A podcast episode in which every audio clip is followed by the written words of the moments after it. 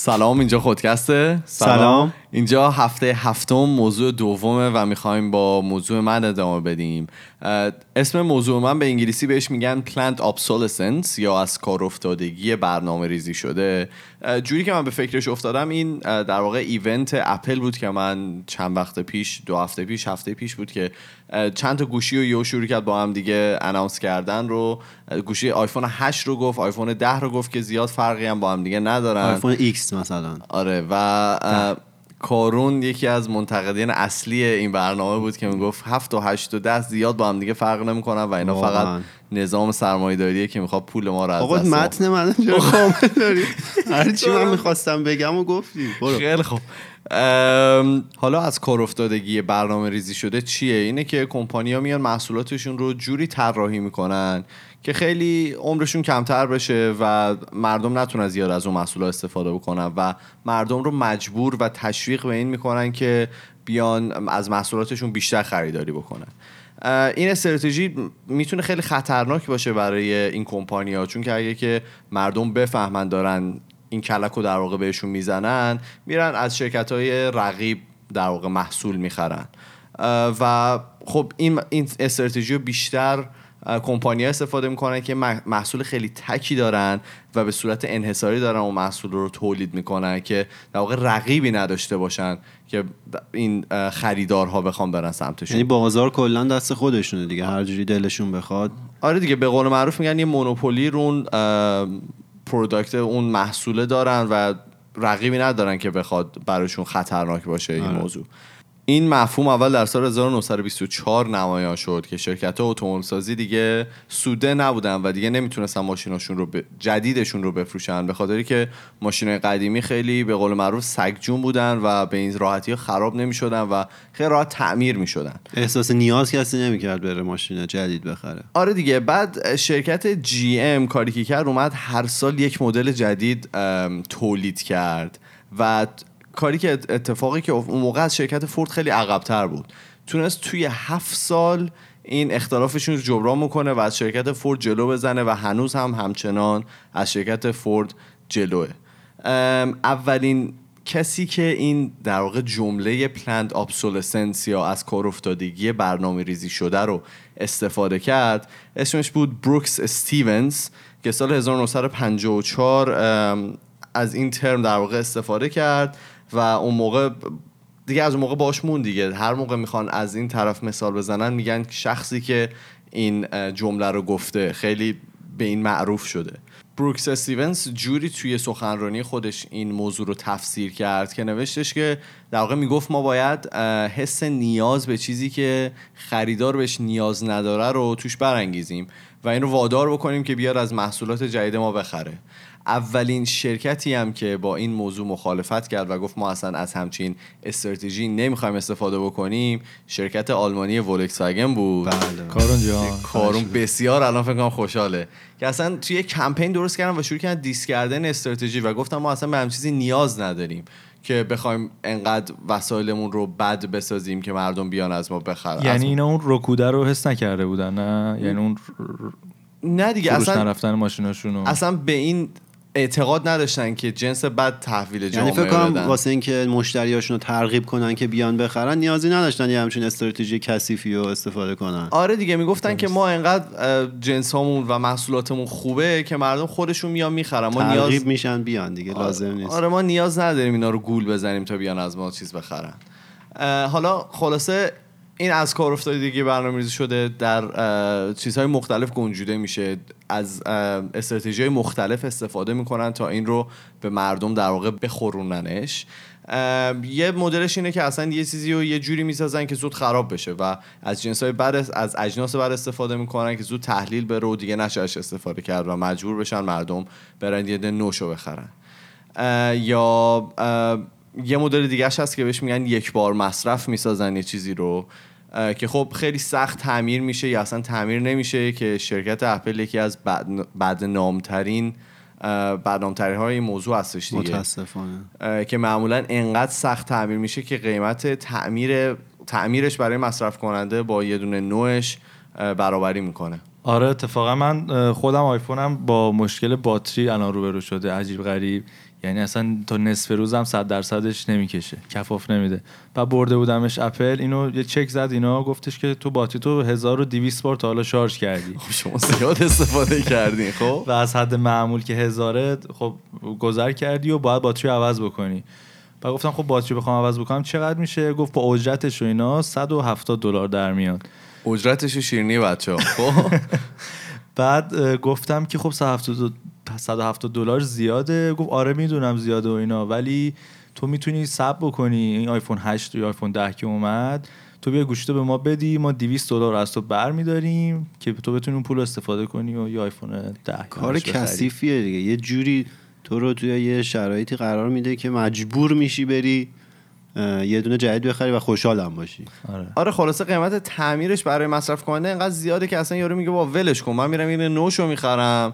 اینم حالا با یه پول خیلی کمی میفروشمش شد به یه زخم می‌زنم پولشو به قول حالا یه یه دونه دیگه هم که هست که باز هم اپل توی این خیلی بدنامه بهش میگن که از کار افتادگی تدریجی در واقع نرم افزاری. که کاری که می‌کنن حالا شرکت اپل کاری که می‌کنه انقدر سافتورهای جدیدی که حالا update می‌کنه اون سیستم عاملای خودشو توی گوشی قدیمی اینا خیلی کند میشه و اینا رو یه کاری باشون می‌کنه که اصلا قابل استفاده نمیشن دیگه که آدما فکر کنن انقدر گوشی الان کند شده باید برن نوشو بخرن. آره یعنی این سیستم عاملایی که جدید میاد انقدر نیاز پردازش زیادی دارن که رو گوشی قبلی دیگه راحت اجرا نمیشه بعد گوشی قبلیه یواش یواش از کار میفته مجبوری بری دوباره یه دونه جدید بگیری. یه, یه کار ظالمانه می‌کنه یعنی شما وقتی مثلا من حالا مثال خودم می‌زنم یه آیفون فورست داشتم من اومدم iOS 8 و بعد این قضیه یه پلند ابسولسنس رو فهمیدم و وقتی که می‌خواستم برگردم iOS پایینی دیگه اجازه نمی‌داد که من دانگرید بکنم بیام آیوس هفت. و آره. همینطور که پیش میره همینطور راه برگشتا رو نه حالا به غیر از اون بعضی از اپایی هم که داره که می‌خوای دانلود بکنی میگن که اینا حتما باید مثلا آیس ده آره، رو داشته آره. باشی تا اصلا بتونی این رو دانلود بکنی. اپای خیلی خوبی هم هستن و خب اینم یه مدل دیگه شه دیگه. تو می‌بینی که هیچ راهکاری نداری برای استفاده از اون اپا یا انقدر مثلا کامپیوتر یا تلفنت در واقع آروم دارن کار می‌کنن که تو رو مجبور می‌کنن که بریز جدیدتر بخری. حالا به صورت کلی نظر من اینه که اینا همه شگردای نظام سرمایهداری دیگه. یه جوری شما رو توی شرایطی قرار میده که به قول همون کسی که ایمان ازش نقل قول کرد به چیزی احساس نیاز بکنی که واقعا نیازت نیست. یعنی این آیفون 8 و آیفون ایکس که معرفی شد ایمان می‌خواست بخره. خودش آیفون 7 داشت. من خیلی تلاش کردم که نذارم بره این کارو بکنه. 7 پلاس. بعد واقعا آخه نیازی نیست. حالا مثلا این دوتا آیفون جدیدی که اومده به نظر من اصلا فرق چشمگیری با قبلی ها نداره اون ویژگی حالا آیفون ایکس که با جان ایکس خودشون ده. حالا که با صورت قفل وا می‌کنه این face detection اینا چیزیه که حداقل از سال 2012 به اینور توی دانشگاه ها خیلی با کیفیت بالاش هست. قبل از اونم بریم face detection توی حالا علوم دانشگاه یا اینا بوده ولی دیگه از 2012 به اینور خیلی با کیفیت زیادش هست. بعد حالا این اپلیا اومدن خیلی با افتخار اینو اعلام, اعلام می‌کنن و گوشیاشون هم این همه قیمت گرون داره. در که واقعا چیز ضروری نیست. خب من سوالم اینه حالا اون گنجوندنش توی مثلا فضای این کوچیکی هم توی فضای دانشگاهی مثلا حرف زده شده ببین شما فقط یعنی چی گنجوندنش؟ آخه خیلی الان توی گوشی اینو گنجوندن دیگه. آخه هیچی نیست. شما فقط یه تصویر نیاز داری با یه پردازنده که این تصویر رو پردازش کنه. تمام. و تمام الگوریتما تمام راه و روشاش قبلا تو دانشگاه انجام شده. حالا اینا اومدن تجاریش کردن و این هم هم گرون دارن چیز می‌کنن. حالا به صورت کلی نظر شخصی من و حالا چند تا آدم دیگه ای که همیشه توی آیتی بودن اینه که گوشی ها دیگه از یه زمانی به بعد واقعا تغییر کاربردی زیادی پیدا نکردن. یعنی گوشی زمانی اومد همین که به صورت بدون سیم وصل می‌شد و می‌تونست با بقیه صحبت کنی خیلی خوب بود. بعد اومدن بهش دوربین اضافه کردن خیلی خوب بود. اینترنت اضافه شد عالی بود. ولی از اونجا به بعد اگه گوشیاتون رو بیاین نگاه کنید دیگه فرق آنچنانی نکرده. کیفیت تصویر مثلا زیاد شده عمر باتری زیاد شده. ولی اینا کارایی بیشتری به شما نمیده. گوشی همون گوشیه. اینکه حالا این نامردا دارن چه کار می‌کنن که آدما رو ترغیب می‌کنن که با اینکه هیچ ارزش افزوده گوشی جدید نداره ولی آدما مجبور میشن برن بخرن این دیگه واقعا نمی‌دونم چه روانشناسی پشتشه من خیلی دوست دارم بدونم که حالا به ایمان اینا گوشی ها رو یه جوری طراحی می‌کنن که بعد یه مدت از کار بیاد. نه فقط گوشی لپتاپ های شما هم همینجوریه دیگه. بعد از یه زمانی شروع می‌کنه کند شدن یا از کار افتادن که تو مجبوری بری یه البته خب دیرتر حس. می‌کنم لپتاپ نسبت به گوشی فکر کنم اتفاق می‌دونی آره. فرقش چیه برا من فرقشون قیمت زیادش حالا گوشیه توی اون مرز خاکستری بین چیزی که خیلی گرونه یا چیزی که تو اگه مثلا اینجا کار بکنی شاید بتونی بخری خودت. اگه مثلا یه کار تمام وقت داشته باشی می‌تونی مثلا یه سری پول کنار بذاری و بخریش.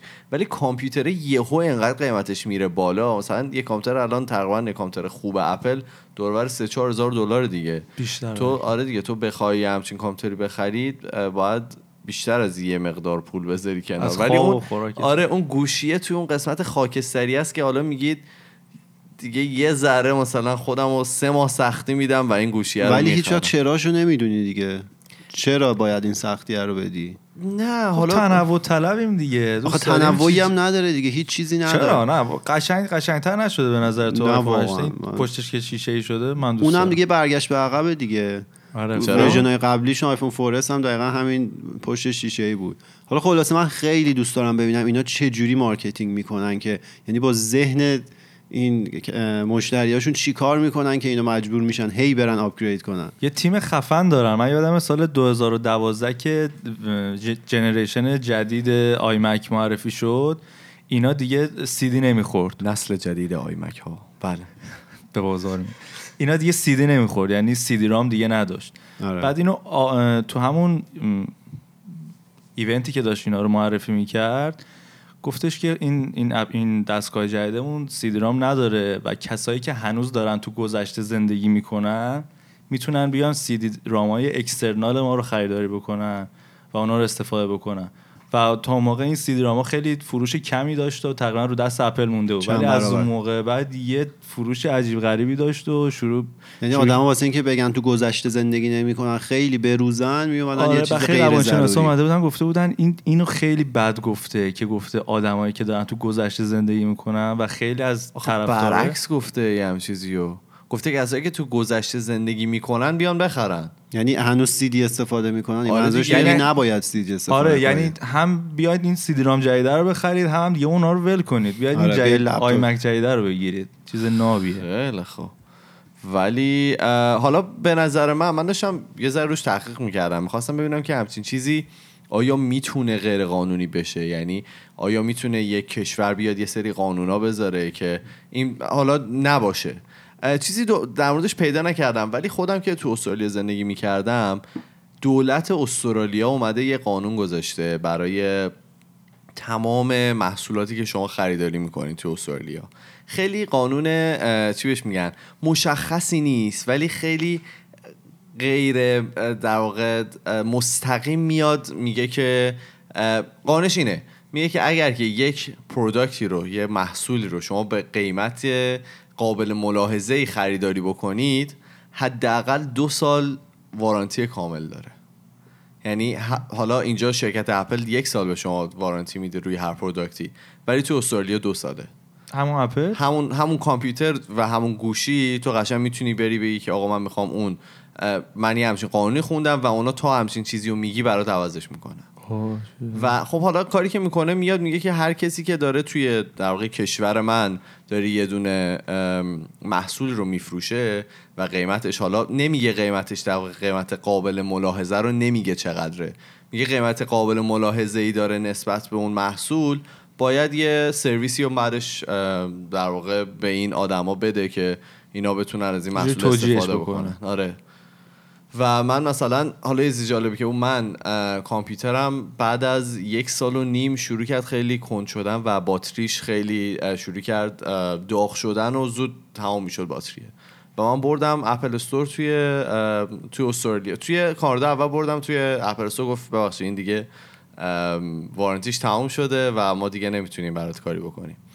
بعد من بردمش در واقع ما موقع مهاجرت کردیم رفتیم استرالیا. و من اه، بردمش توی اپل توی استرالیا. و زنه با این که من اونجا نخریده بودم باتریشو برای من عوض کردن.